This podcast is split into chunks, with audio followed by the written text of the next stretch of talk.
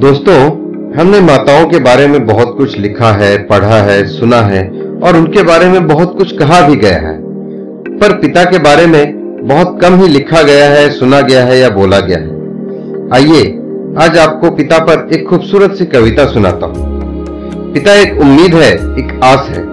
पिता एक उम्मीद है, एक आस है, परिवार की हिम्मत और विश्वास है। बाहर से सख्त, अंदर से नर्म है, उसके दिल में दफन कई मर्म है। पिता संघर्ष की आंधियों में हौसले की दीवार है, परेशानियों से लड़ने को दो धारी तलवार है।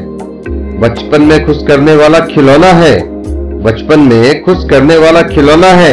नींद नहीं लगे तो पेट पर सुलाने वाला बिछौना है। पिता जिम्मेवारियों से लदी गाड़ी का सारथी है, सबको बराबर का हक दिलाता यही एक महारथी है। सपनों को पूरा करने में लगने वाली जान है, इसी से तो माँ और बच्चों की पहचान है। पिता जमीर है, पिता जागीर है, पिता जमीर है, पिता जागीर है, जिसके पास ये है वो सबसे अमीर है। कहने को सब ऊपर वाला देता है, पर खुदा का ही एक रूप पिता का शरीर है, पर खुदा का ही एक रूप पिता का शरीर है। धन्यवाद दोस्तों, stay tune, stay safe for the next episode. अगर आपको अच्छा लगे तो कृपया करके लाइक एंड शेयर कर दें।